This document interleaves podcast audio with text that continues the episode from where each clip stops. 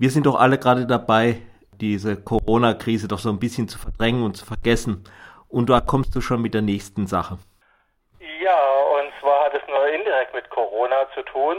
Und zwar habe ich einfach nochmal darauf hingewiesen, dass wir ja vor Corona gewarnt waren. Das heißt, es gab relativ viele Warnungen im Vorhinein und äh, die wurden eigentlich alle in den Wind geschlagen. Und ähnlich geht es dem zukünftigen Problem, nämlich der Antibiotikaresistenz. Es ist heute so, dass am heutigen Tag ungefähr 340.000 Menschen weltweit am Coronavirus gestorben sind. Und wenn aber nichts unternommen wird, könnten durch Antibiotikaresistenzen zukünftig 10 Millionen Menschen getötet werden jährlich. Das ist einfach so die Dimension. Das heißt also, wir haben in der Vergangenheit nicht auf die Warnung gehört vor drohenden Viren und äh, das drängende Thema Antibiotikaresistenzen wird ähnlich verdrängt. Aber kann man denn da überhaupt was machen? Also ich meine, solange Antibiotika verwendet werden, können natürlich auch Bakterien Antibiotikaresistenzen entwickeln. Ist das nicht etwas, was unvermeidlich auf uns zukommt?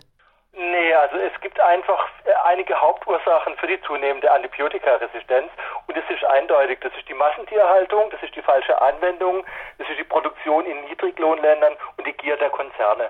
Das heißt, eigentlich hat Antibiotikaresistenz relativ viel mit Globalisierung zu tun. Man muss sich einfach vorstellen, in der Massentierhaltung äh, werden in Deutschland immer noch 742 Tonnen äh, Antibiotika eingesetzt Wirkstoffklasse der Fluorchinolone ist von 2011 bis 2016 um 13 Prozent gestiegen. Diese Antibiotikaklasse ist für die Therapie von Menschen von besonderer Bedeutung. Das heißt also, in der Massentierhaltung werden immer noch Reserveantibiotika eingesetzt und das ist eigentlich ein Verbrechen an der Zukunft.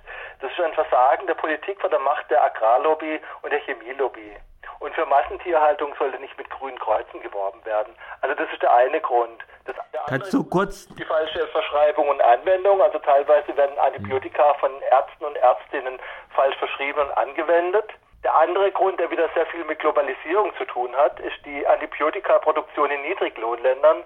Wir erleben das, dass sozusagen Antibiotika nicht mehr im teuren Zentraleuropa oder in Deutschland produziert wird, sondern in Indien und in China wir haben in den Flüssen in der Umgebung und in den Gewässern in der Umgebung dieser Produktionsstätten teilweise massive Antibiotikaverseuchungen und massive Antibiotikaresistenzen und die holen wir uns dort im Urlaub wieder ein. Und das vierte Argument, der vierte Grund, man müsste an neuen Antibiotika forschen, aber die bringen zu wenig Profite. Die äh, großen Agro, äh, die großen äh, Pharmaunternehmen geben das zu, dass sie zu wenig Gewinne damit machen und deswegen wird in diesem Bereich nicht geforscht. Und da muss man einfach dazu sagen, dass die Nettogewinne bei diesen Konzernen bei 138 Milliarden Dollar liegen. Da muss eine alte Frau lange für stricken. Aber du hast es von den Billiglohnländern gesprochen. Mir ist ein bisschen dieser Begriff suspekt, weil eigentlich sollte die, die Forderung ja sein, gleicher Lohn, gleiche Arbeitsbedingungen, gleiche Umwel Umweltstandards weltweit. Das kommt so ein bisschen so, es sollte alles hier produziert werden, aber wahrscheinlich meinst du das auch gar nicht so. Also ich, ich denke, wir brauchen einfach bei der Produktion von Antibiotika extrem hohe Levels. Äh, die Menschen müssen gut bezahlt werden und die Produktionsbedingungen müssen gut sein, müssen sicher sein für die Umwelt. Und das ist im Moment bei diesen, bei dieser Billigproduktion einfach nicht gegeben.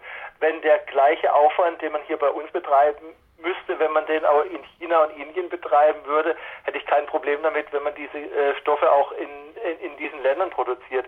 Aber wir die billige Antibiotika, die wir im Moment aus Asien bekommen, die bei uns teuer verkauft wird, die kommt uns teuer zu stehen. Mit diesen Importen importieren wir multiresistente Erreger und den Tod. Jetzt ist bei dir vorhin noch ein Begriff gefallen, den vielleicht die Hälfte unserer Hörerinnen kennt und die anderen nicht. Kannst du noch was zu den grünen Kreuzen sagen?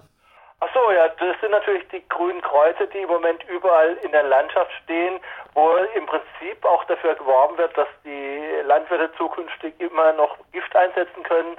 Und im Norden der Republik wird auch für die Massentierhaltung damit geworben. Und äh, das geht einfach nicht. Also wir, auch die Bauern sind Opfer im Prinzip der Globalisierung, gerade die kleinen und mittleren Bauern bei uns.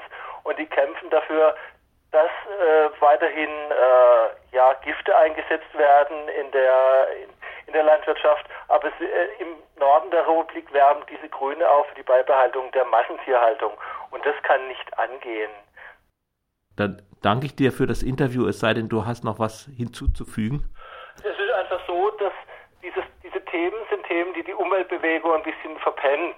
Das heißt, äh, das sind diese schleichenden Katastrophen. Eine vergleichbare Katastrophe ist aus meiner Sicht die Asbestkatastrophe, wo immer noch Tausende von Menschen an Asbest sterben, jetzt auch noch, und wo das nicht so einen großen Knall gibt wie in Fukushima oder Tschernobyl oder beim, beim Chemieunfall, sondern das sind diese schleichenden Katastrophen. Und das sind diese Themen, wo die sozialen Bewegungen verstärkt den Druck aufbauen müssen und dabei aber auch gegen extrem starke Lobbys angehen sollten.